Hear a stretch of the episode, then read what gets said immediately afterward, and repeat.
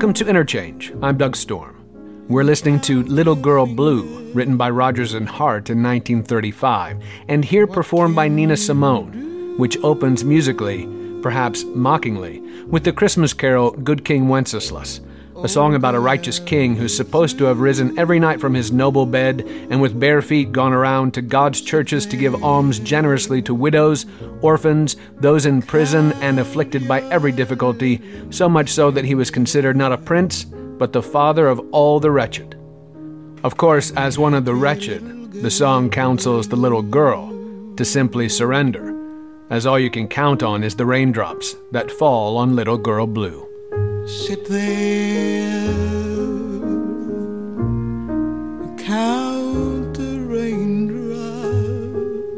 That Little Girl Blue comes tonight in the form of Alfred, the protagonist of Margaret Atwood's novel The Handmaid's Tale, turned film in 1990 and starring Natasha Richardson, now turned into the longer-form television serial produced by Hulu. For this interchange, I borrowed everything.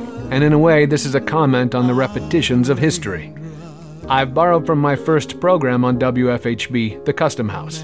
In 2013, I interviewed Purnima Bose, associate professor in both the English and International Studies departments at Indiana University, about Margaret Atwood's dystopian fiction to coincide with a Books Unbound production of the novel. And of course, the discussion is timely and relevant in light of the seemingly eternal recurrence of theocratic impulses in the human, especially when those impulses are useful to men in power.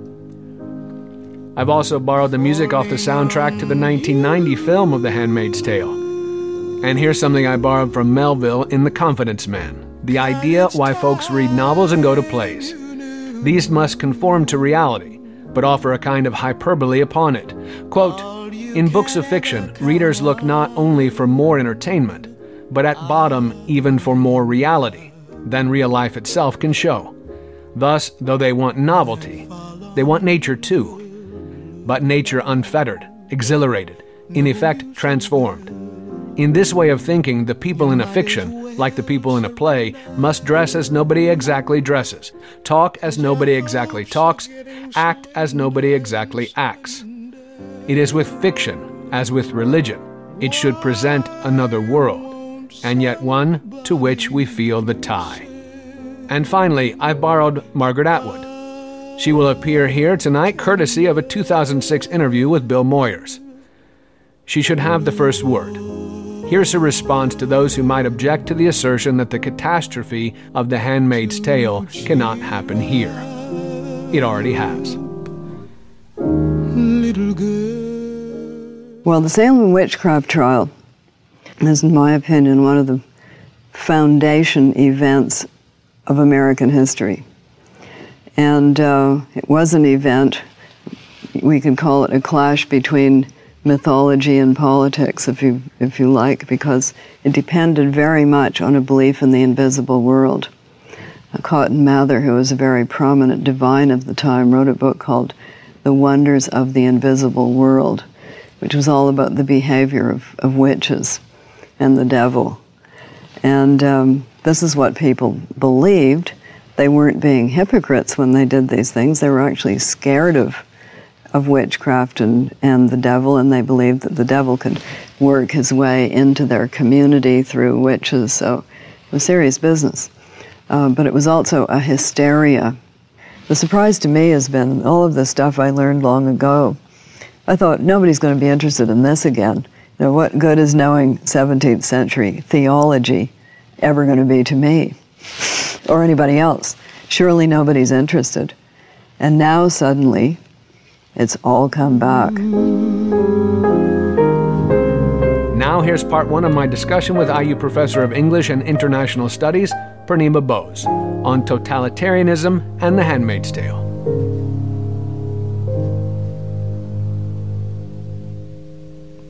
Joining us today to examine totalitarian dystopias through the lens of Atwood's fiction is Purnima Bose, an associate professor of English and International Studies at Indiana University, where she teaches courses on post-colonial studies. Her research interests include British and American imperialism and South Asian studies, and she is currently working on a project on the U.S. intervention in Afghanistan. Thanks for being here, Purnima. Thank you for inviting me. Do you want to give us a quick plot summary of the novel? Sure. The Handmaid's Tale is set in Boston in some version of the near-future United States, when liberal democracy has been suspended ostensibly because of an infertility crisis in conjunction with political instability. A group of elites seize control of the government and institute their version of a theocracy, the Republic of Gilead, in which the Bible reigns and rigid gender roles dominate. Women are categorized according to their reproductive capabilities as handmaids to elite men if they are capable of bearing children, as housekeepers and as wives. The main character, Kate, has been captured while trying to escape to Canada with her husband and her daughter, and she is uncertain what happens to them.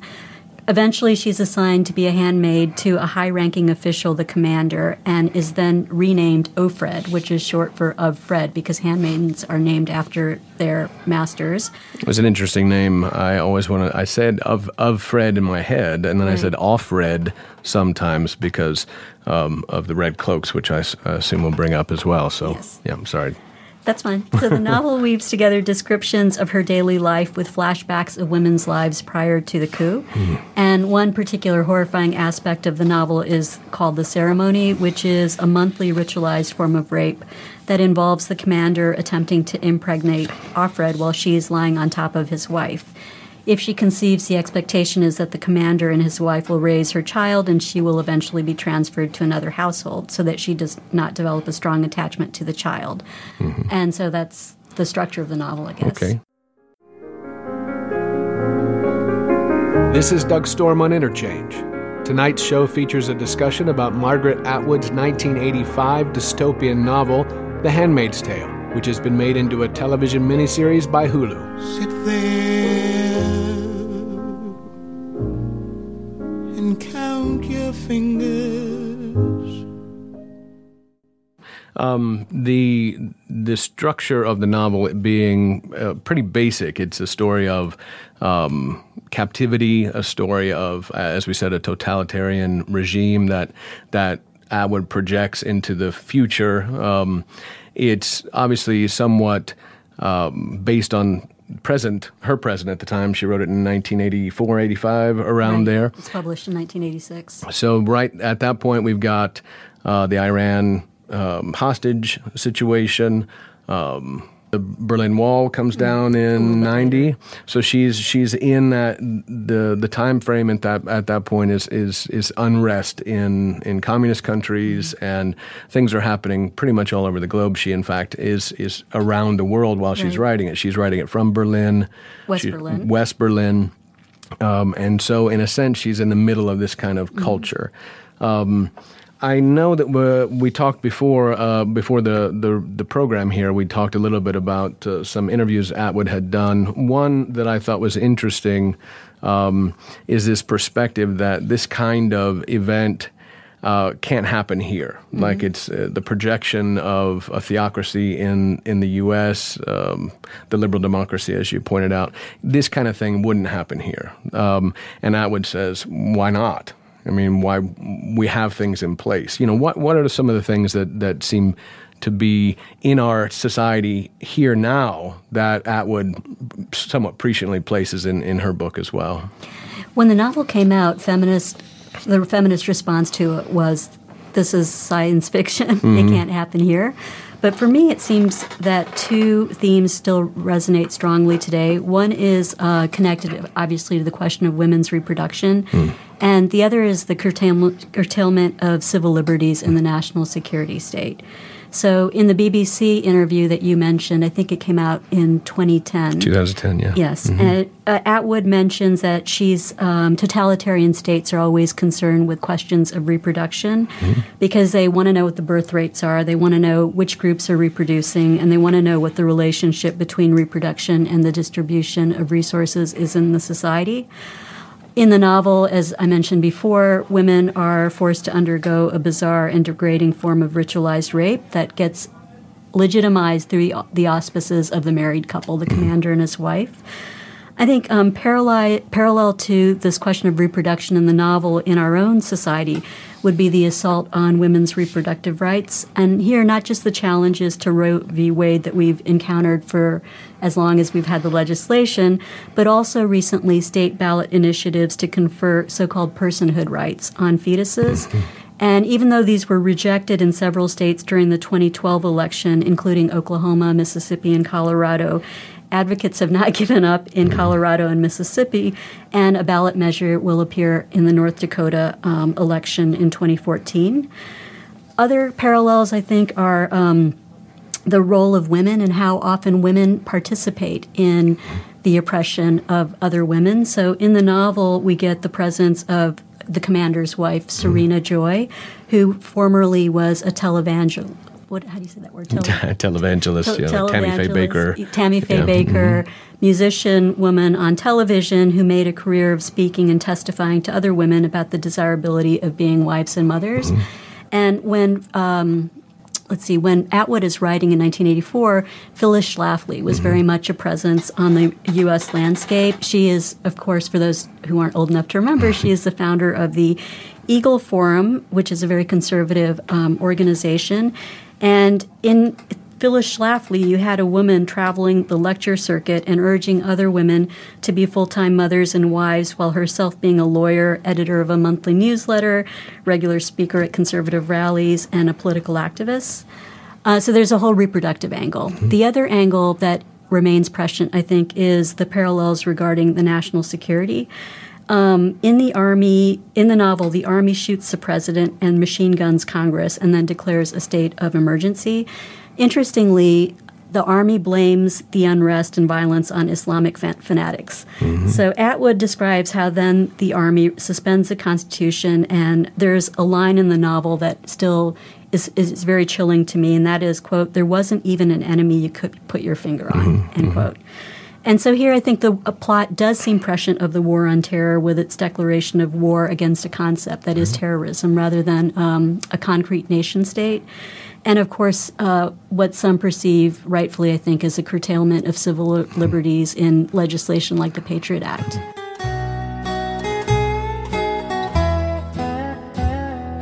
Shall we gather at the river? It's time for a break. This is Doug Storm on Interchange. We'll listen to Shall We Gather at the River, performed by the Hee Haw Gospel Quartet. This was a favorite hymn of the great American film director John Ford, appearing in 7 of his movies, including his seminal works Stagecoach and The Searchers, both starring John Wayne. It's also interesting to note the song was performed at the 1980 funeral of American Supreme Court Justice William O. Douglas, who was, quote, "the most doctrinaire and committed civil libertarian ever to sit on the court," unquote. More on the dystopian vision of Margaret Atwood's Handmaid's Tale when Interchange returns on WFHB. Shall we gather at the river where bright angel feet have trod with its crystal tide forever flowing by the throne of God? Yes, we'll gather at the river, the beautiful and beautiful.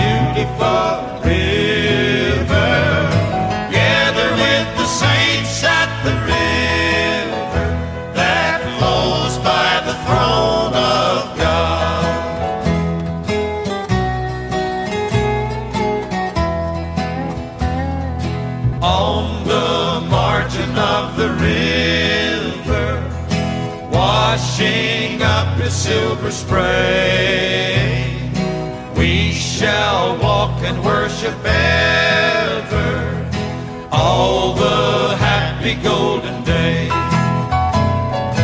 Yes, we'll gather at the river, the beautiful, beautiful river.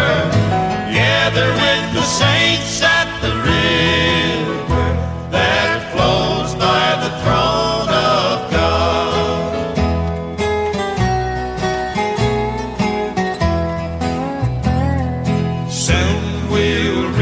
Shining river, soon our pilgrim pilgrimage we'll see. Welcome back. I'm Doug Storm on Interchange. Our show tonight features a discussion on Margaret Atwood's dystopian fiction, The Handmaid's Tale, which has surfaced once again to be produced by television for Hulu, starring Elizabeth Moss in the role of the protagonist Alfred.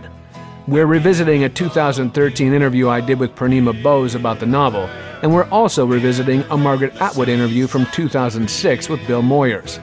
We'll hear from Atwood first.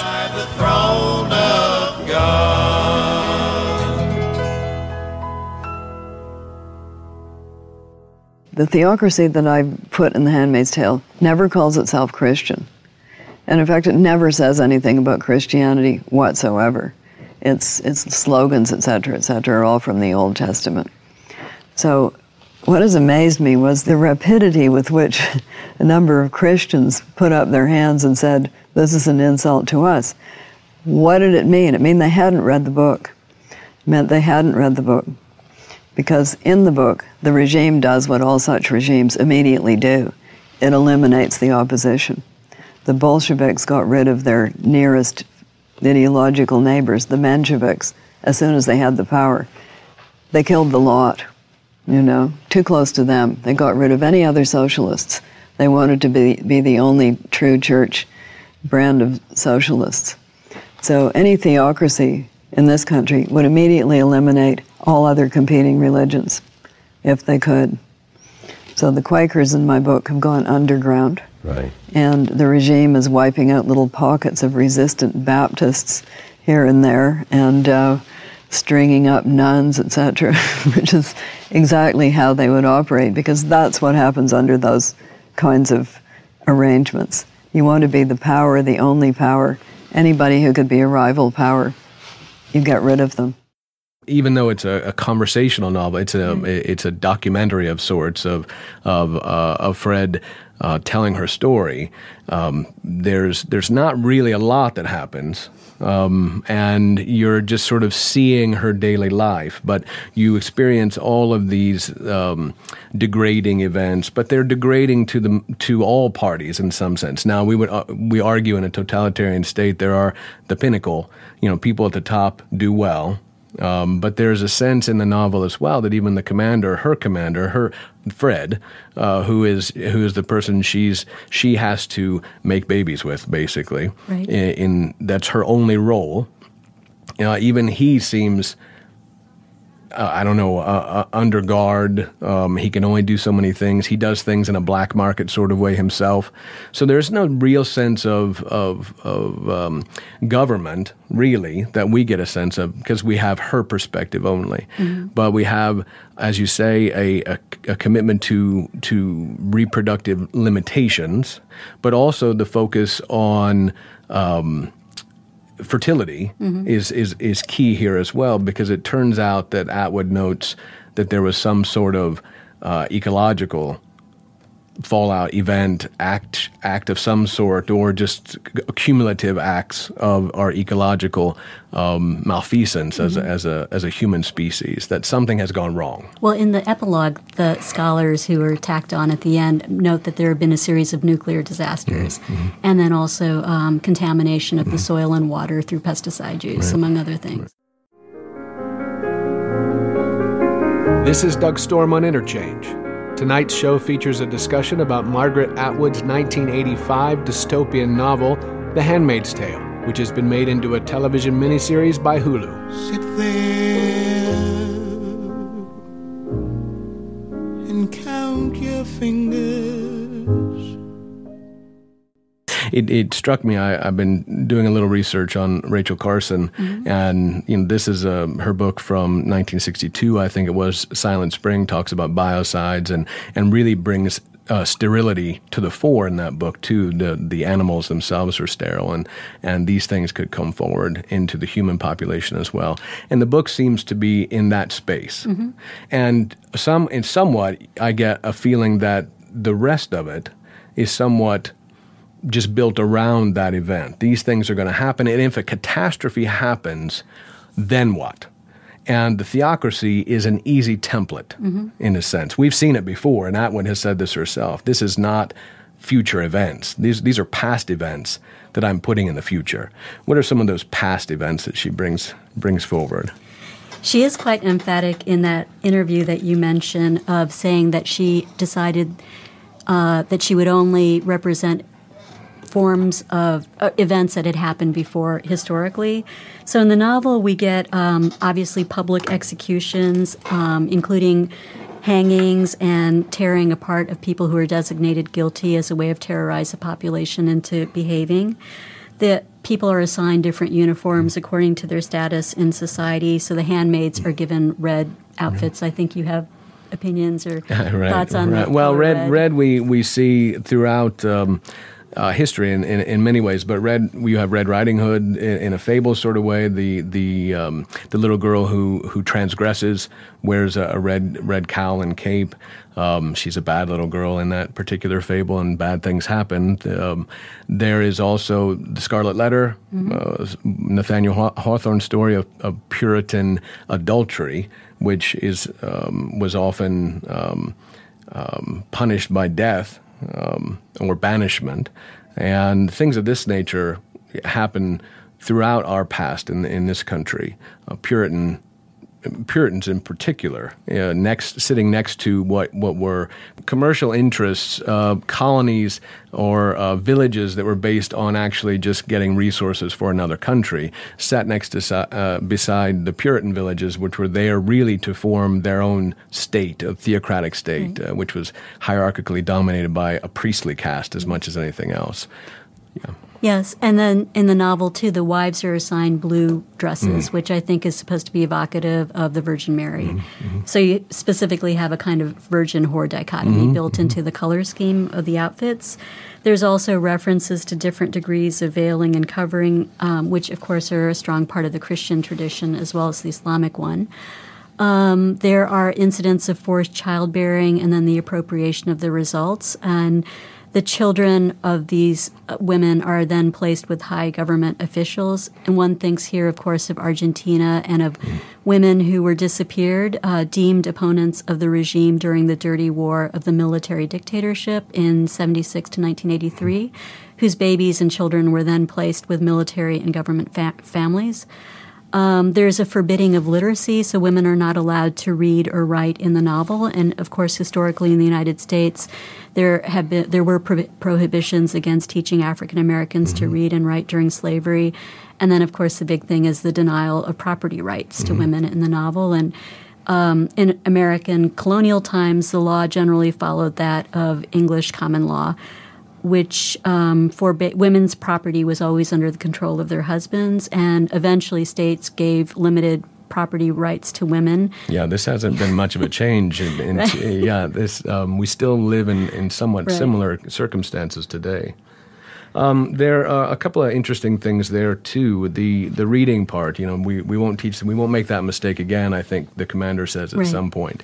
And it is true that this is also interesting religiously. Prior to the Bible even being translated into a tongue that you and I might read if we weren't of a priestly caste, we wouldn't even have known what the Bible said. And we'd have to rely on the priest, rely on our religious fathers to tell us what God said, to tell us what the Bible said. And this is a pretty particular prohibition in here, as well as the commander reads the Bible after meals or in ceremonies, and nobody else can. Right. Mm-hmm. And in fact, you had mentioned earlier that nobody seemed happy in this society, including the commander. Yeah. So one of the things that becomes really quite clear in the novel is that the commander has a very impoverished relationships with women, and his way of circumventing or challenging the authority of the state is to try to establish a kind of emotional intimacy with Offred, which he's absolutely forbidden to do. And he does that, of course, through language and through inviting her for these secret trysts, which consists essentially of them playing Scrabble. Right. Of using words. Of using words, which is also a great transgression, too. Yeah.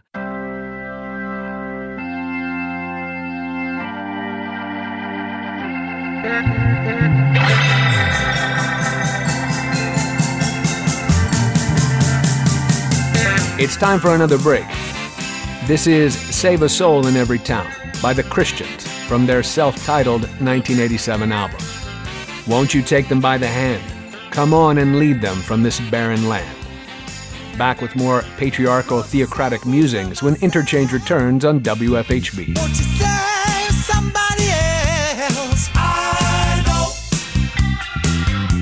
I no longer need you. 'Cause when I was down and out, you had me scream and shout.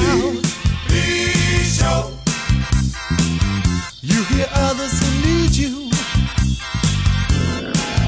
Won't you take them by the hand? Come on and lead them from this barren land.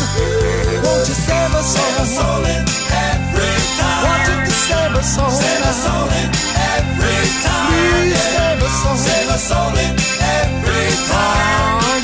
Save a soul in every time. Will you save me from myself?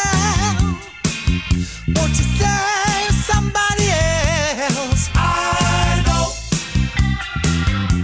I no longer need you.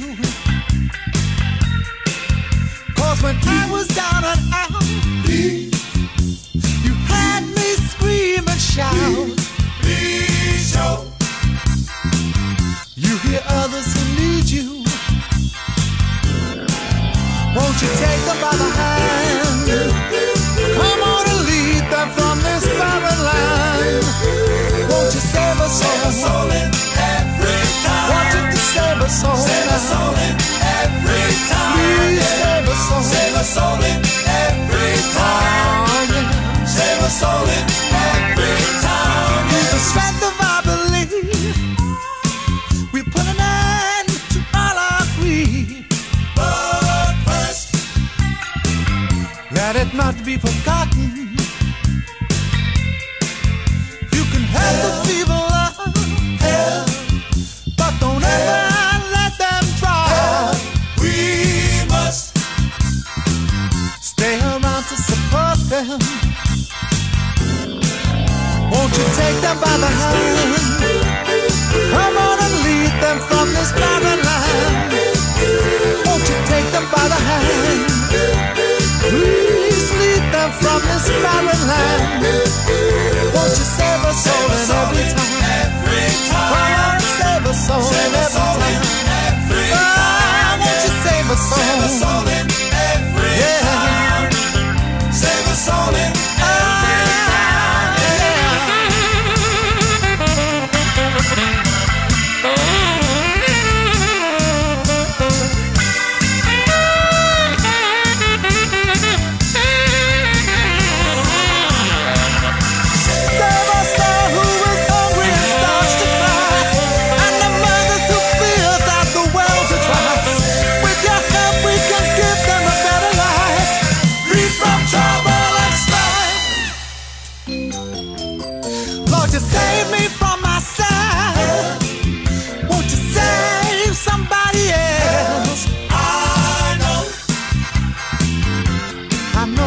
soul.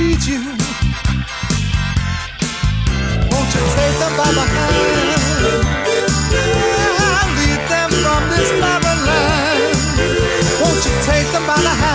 soul in every time. Want you to save a soul in every time. Save a soul in every time. Yes, save a soul. I want you to save a soul now. Yeah, I want you to save a soul now. Oh yeah, pick the child up and save it now. Come on. Welcome back. I'm Doug Storm on Interchange. Tonight's show features my 2013 interview with IU professor Purnima Bose on Margaret Atwood's The Handmaid's Tale. As the novel finds another iteration currently in Hulu's serial adaptation, and the technical possibilities of instantaneous wealth capture become more readily possible, how hard now to simply suspend and transfer all money sitting in bank accounts? We must again consider the ways of theocratic men in relation to the creature born of his bone and flesh. Genesis 2:23.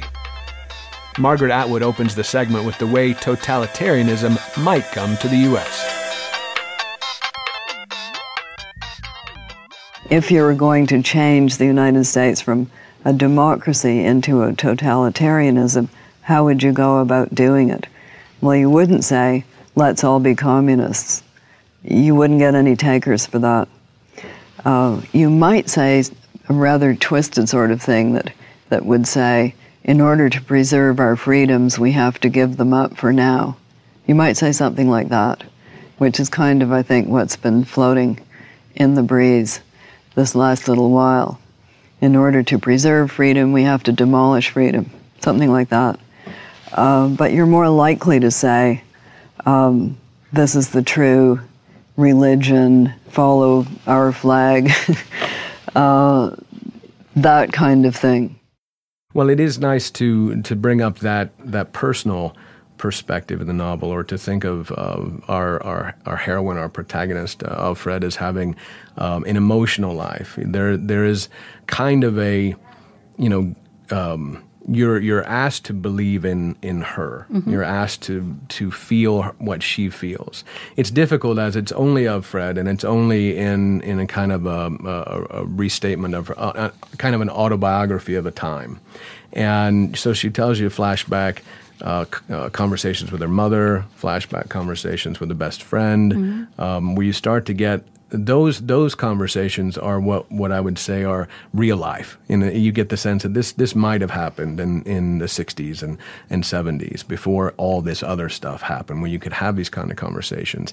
And you cannot have any conversations anymore. This is another really, really important factor of the novel. There is no talking to anybody. You talk in the typologies.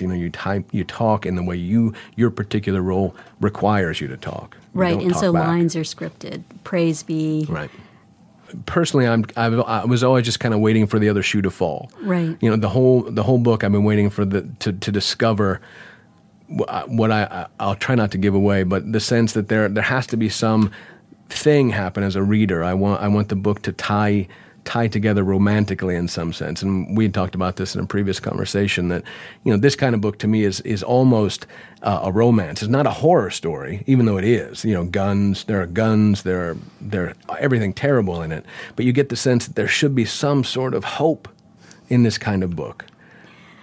Well, a couple of points that you make, I think, are interesting and we could elaborate on. One is that the novel is written in this first person point of view, which mm-hmm. is through Alfred, except for the epilogue, which is this very dry transcript of an academic conference that happens many years later. Mm-hmm. And so we do get Alfred weaving her story together through of the Gilead regime with flashbacks of her past. And what I find interesting is the flashbacks are we are introduced to several female characters who represent a range of feminist and women's responses to the regime. So we get pictures of Ofred's mother, who's a strident 70s feminist activist and who's very anti-porn and participating in pornography burnings, which one senses is probably not a good thing in the values of the novel. We also get Moira, who, as you mentioned, is her best friend and a fearless lesbian who actively resists the regime. And then we get Janine, who's this minor character, a handmaid, who acquiesces to the regime and essentially goes insane. So a variety of responses. Ofred, I think we identify with her because she's very familiar to us. Mm-hmm. So she's the woman who is both someone who is a professional librarian on the one hand, but who also derives a great deal of her identity through being a wife and a mother. Mm-hmm. The interesting thing about the point of view, though, is Ofred is what literary critics would call an unreliable narrator. Mm-hmm. Yes. So she's constantly challenging the status of the novel and her telling of events. And this is particularly true when she tells us about having sex with Nick the first time, when she gives us three different versions. Yeah, and Nick is the something of the butler in some sense, although he's also many other things in the book, but he's always around. He cleans the car, he takes care of the commander, he drives places, and he becomes a sexual fantasy for her, and then a reality as far as we know. I don't know if it's giving too much away to say that the commander's wife at a certain point has an epiphany that perhaps the commander himself is sterile. Mm-hmm. And she is represented as being this impoverished person, emotionally impoverished, because she really wants to be a mother. Right. And she also is jealously, very jealous of her husband and any emotional attachments that he has to handmaids. Sure. So she suggests, and there's a sort of contingent solidarity that arises between these two women who should be adversaries. But the commander's wife suggests to Ofra that she have sex with Nick in order to conceive. Yeah, because he may in fact be fertile. Yes. Yeah, or potent. And yes, the commander may not be. Yes. Crazy for crying, and I am crazy for loving you. This is Doug Storm on Interchange. Tonight's show features a discussion about Margaret Atwood's 1985 dystopian novel, The Handmaid's Tale, which has been made into a television miniseries by Hulu. Crazy. Crazy for feeling so lonely. But I just want to say something about your sort of desire for a happy ending, which is kind of conventional.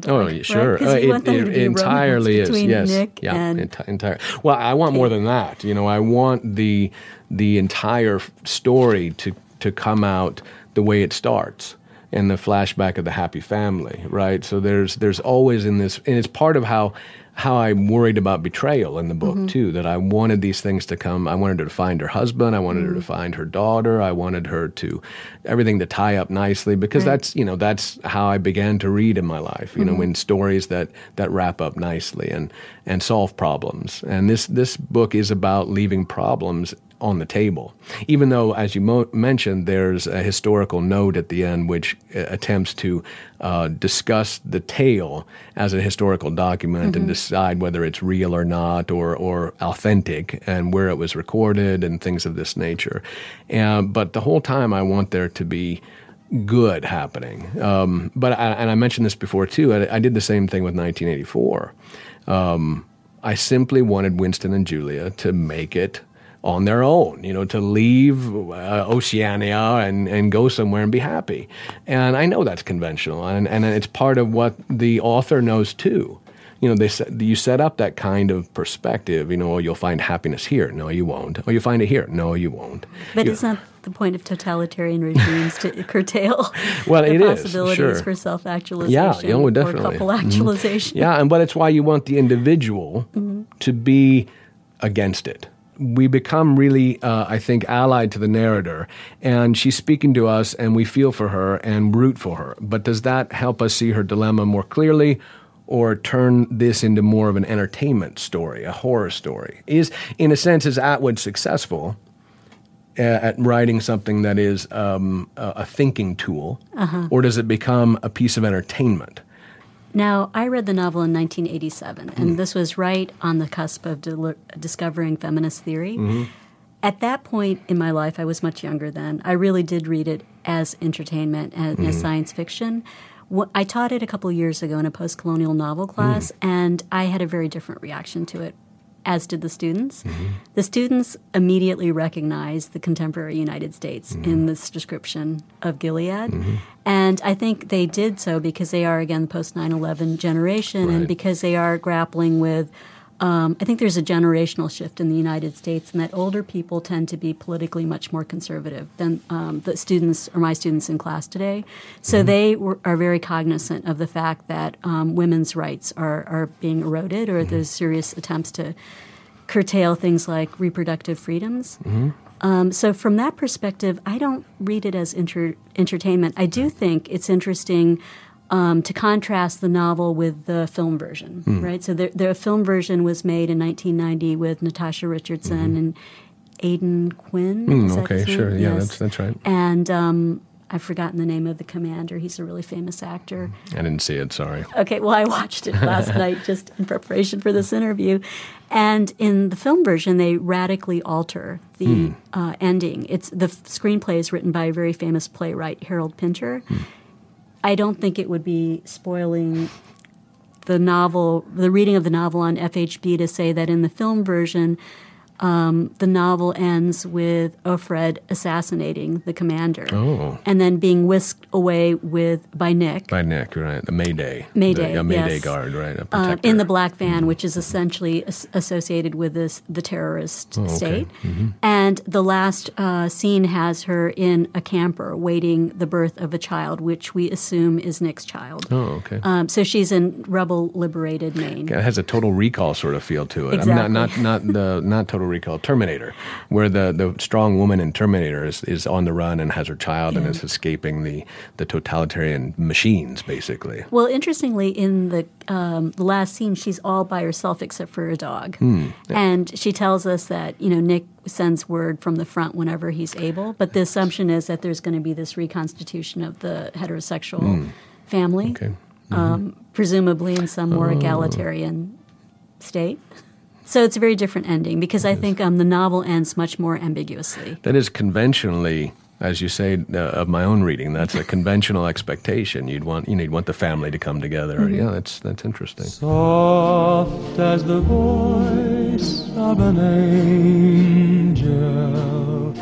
Breathing. For our final break, we've got the hymn Whispering Hope, sung by Pat Boone, member of the Gospel Music Hall of Fame, and one-time host of Bible studies sessions for celebrities, such as Doris Day, Glenn Ford, Zsa Zsa Gabor, and Priscilla Presley.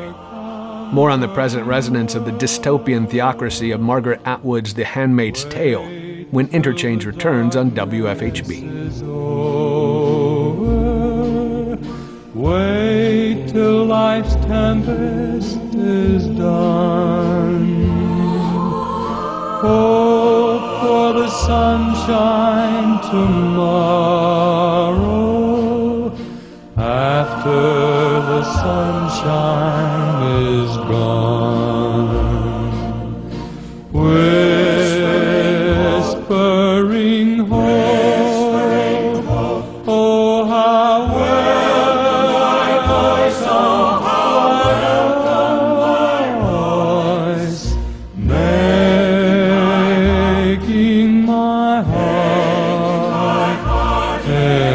Sorrow, rejoice. Soft as the voice of an angel, breathing a lesson unheard. Hope with a gentle persuasion whispers her comforting word. Wait till the darkness is over. Wait till life's tempest is done. Hope for the sunshine tomorrow, after the sunshine is gone.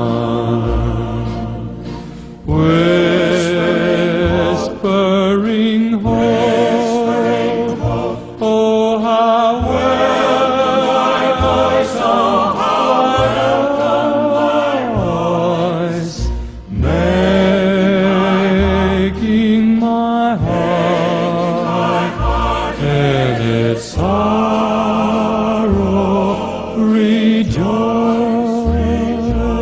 rejoice.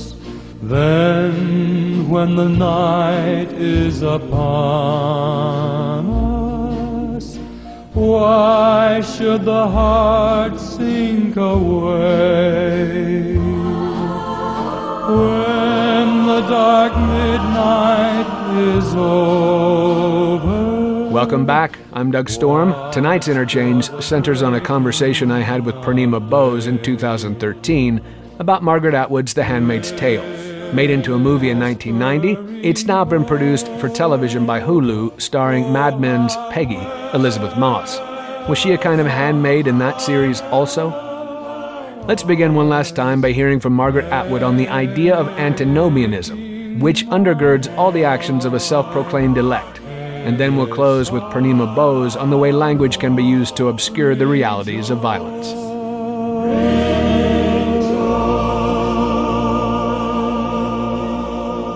under antinomianism, you're convinced that you are one of the elect. All right, that you are one of the elect, that you're destined to be elect from birth, that you're going to be saved no matter what, and therefore you can do anything because you're already marked as one of the elect. So that, of course, just lets you do all the most atrocious things you might be inclined to do while still believing that you are justified.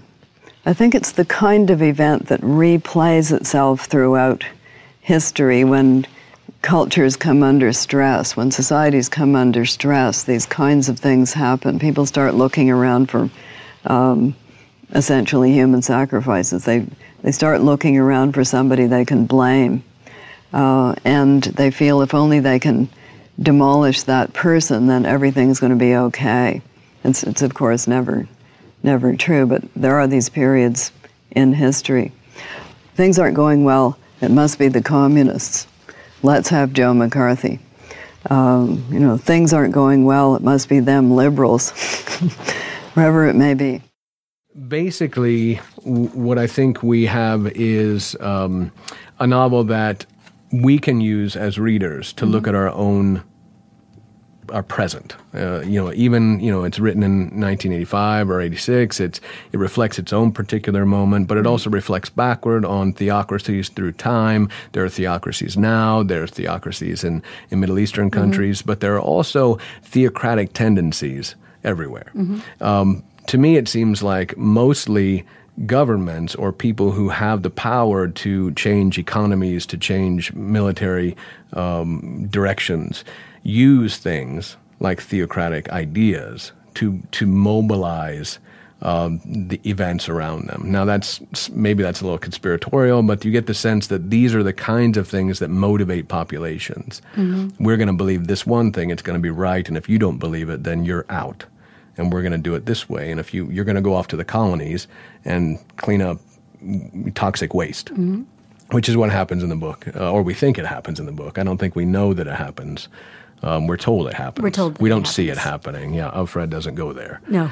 In the book, there is a particular scene with the commander where they're talking about something, but he assumes that she can't do math for some reason. Right. I don't remember why, but he says, women are just different than men. One and one and one and one doesn't make four to women. Yes. Right, for women. And she thinks to herself, what's he mean? She hates him, of course, and she said, what's he mean? Does she mean I'm going to think it's three or five? And she asks later, a little bit later, and in between, there's an interesting parallel there between her love for her husband and Nick, her fantasy for Nick, which she parallels frequently throughout the book, the transference of those emotions. And she says there is no similar, there's a similar idea, but there's a Nick and there's a Luke, and there's not a guy I love that could be either of them. There's a Nick and there's a Luke. And this is part of why one and one and one and one don't make four. They make one. And the commander says that's what women think. One and one and one and one don't make four. They make one and one and one. Which is really fascinating. It's a great way to conceive of a kind of analytical or I'm treading on Larry Summers' ground here. But what I mean to say is there's a sense that we have individuality. And that's the woman's perspective in this book, that these things are important. You're important and I'm important. And it's not about making a baby in my womb. It's about the person that's important, the one here in front of us, not just a woman who might make a baby, which is anyone. Right, but I do think that the novel is pretty clear about characterizing the commander and Ofred differently. So the commander, when he's saying the one and one and one, that for him is a sign of absolute difference in the genders. And right? Weakness, and so he's abstracted characteristics and projected them onto women. Right. Whereas Ofred throughout the novel is trying to understand the experiences through the people around her and the people that she cares for. So in that sense, she's much more focused on the concrete, the individual, as opposed to these abstract categories. Crazy for crying. And I'm crazy for loving you. This is Doug Storm on Interchange. Tonight's show features a discussion about Margaret Atwood's 1985 dystopian novel, The Handmaid's Tale, which has been made into a television miniseries by Hulu. Crazy, crazy for feeling so lonely. To make things achievable that are heinous, we abstract them or we make them detached. And there's another thing in the a scene in the book where they have to they're trying to escape prior to all these things happening, and her husband decides that they have to take care of the cat. They can't take the cat with them. Right. They can't leave the cat outside. It'll meow at the door. They can't give it away to a neighbor because somebody will get suspicious. And he says, "I'll take care of it." And she says, "I knew he meant kill it, because he didn't say her, I'll take care of her. He said it." And she said, you have to make things it to kill them. Right. And that's what the book is. It's a lot of it. It is a lot of it. Mm-hmm. And also a reminder that we, that is people, use language in order to efface the violence against other people and the land. And so you get a number of those incidents of naming. So, for example, the ritualized rape is called the ceremony. Mm-hmm. There are these... the salvagings, right? Mm-hmm. There is a word that's used for public executions, which is the salvaging. Mm-hmm. And there's another word that's used for ripping apart people that I can't... Partisecution or something like that. Exactly. Yeah. Right, and so there you get examples of language being used to obscure violence. And of course, this is very much a part of the war on terror, too, with the use propaganda. Of phrases like collateral damage for civilian casualties or enhanced interrogation to name torture. Yeah. This is something that's very common in our society. I did want to come back to a point since you mention Lawrence Summers, who was the chief economist for the World Bank before he played a role in both the Clinton administrations and the Obama administrations. And you alluded to some statements he had made when he was president of the Harvard University, suggesting that women were not as capable of doing abstract thinking involved in mathematics and science. What people forget is that before he made those comments, of course, he had written a very, I think, egregious and immoral memo in his capacity as an economist for the World Bank, suggesting that westernized economies should engage in toxic dumping in the third world, because he thought this would be cost-effective means of taking care of waste. And also because he pointed out in this memo that was leaked to some environmentalists that actually it's only people in the higher income strata who really make noises about a clean environment, both for health reasons and for aesthetic reasons. Interestingly, in the novel, of course, the toxic dump sites are called the colonies, right? So there's a sort of, I guess, linguistic link that Atwood is making between these former colonized countries and their exploitation in this regime as well. Mm-hmm. And this is a place where we're told that political dissidents, including, we think, Ofred's mother, the feminists, like the 70s feminists, are shipped out in order to clean up the toxic waste without any protective gear. So it's literally death sentence. Right.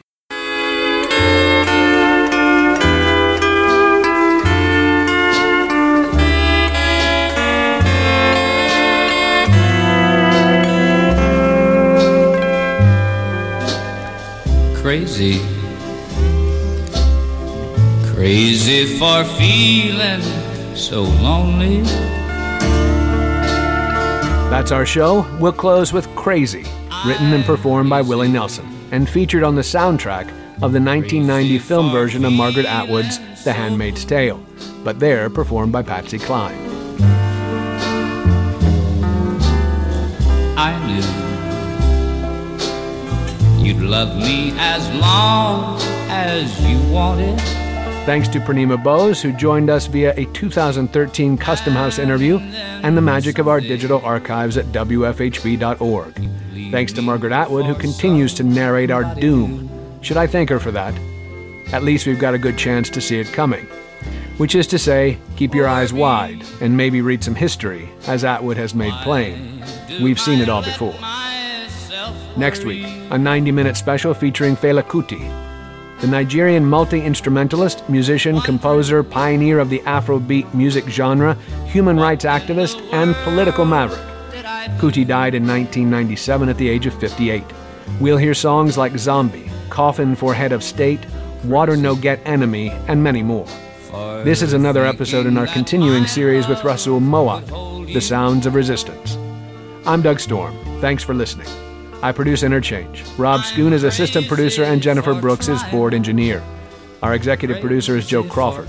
Stay tuned for Counterspin, followed by The Jazz Menagerie, coming up next on your community radio station, WFHB.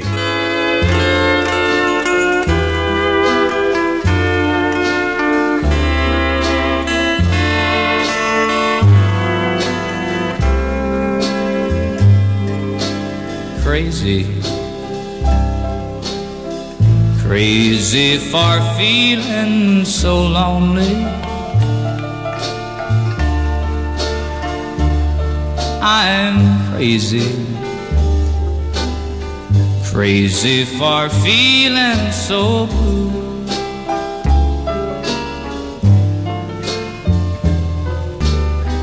I knew that you love me as long as you wanted, and then someday you'd leave me for somebody new.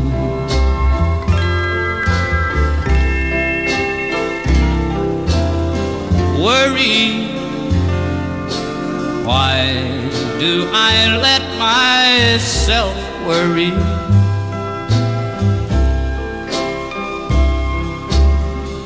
Wondering what in the world did I do?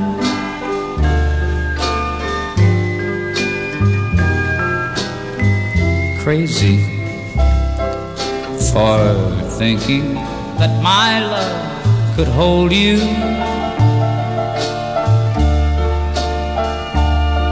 I'm crazy for trying, crazy for crime, and I'm crazy for loving you.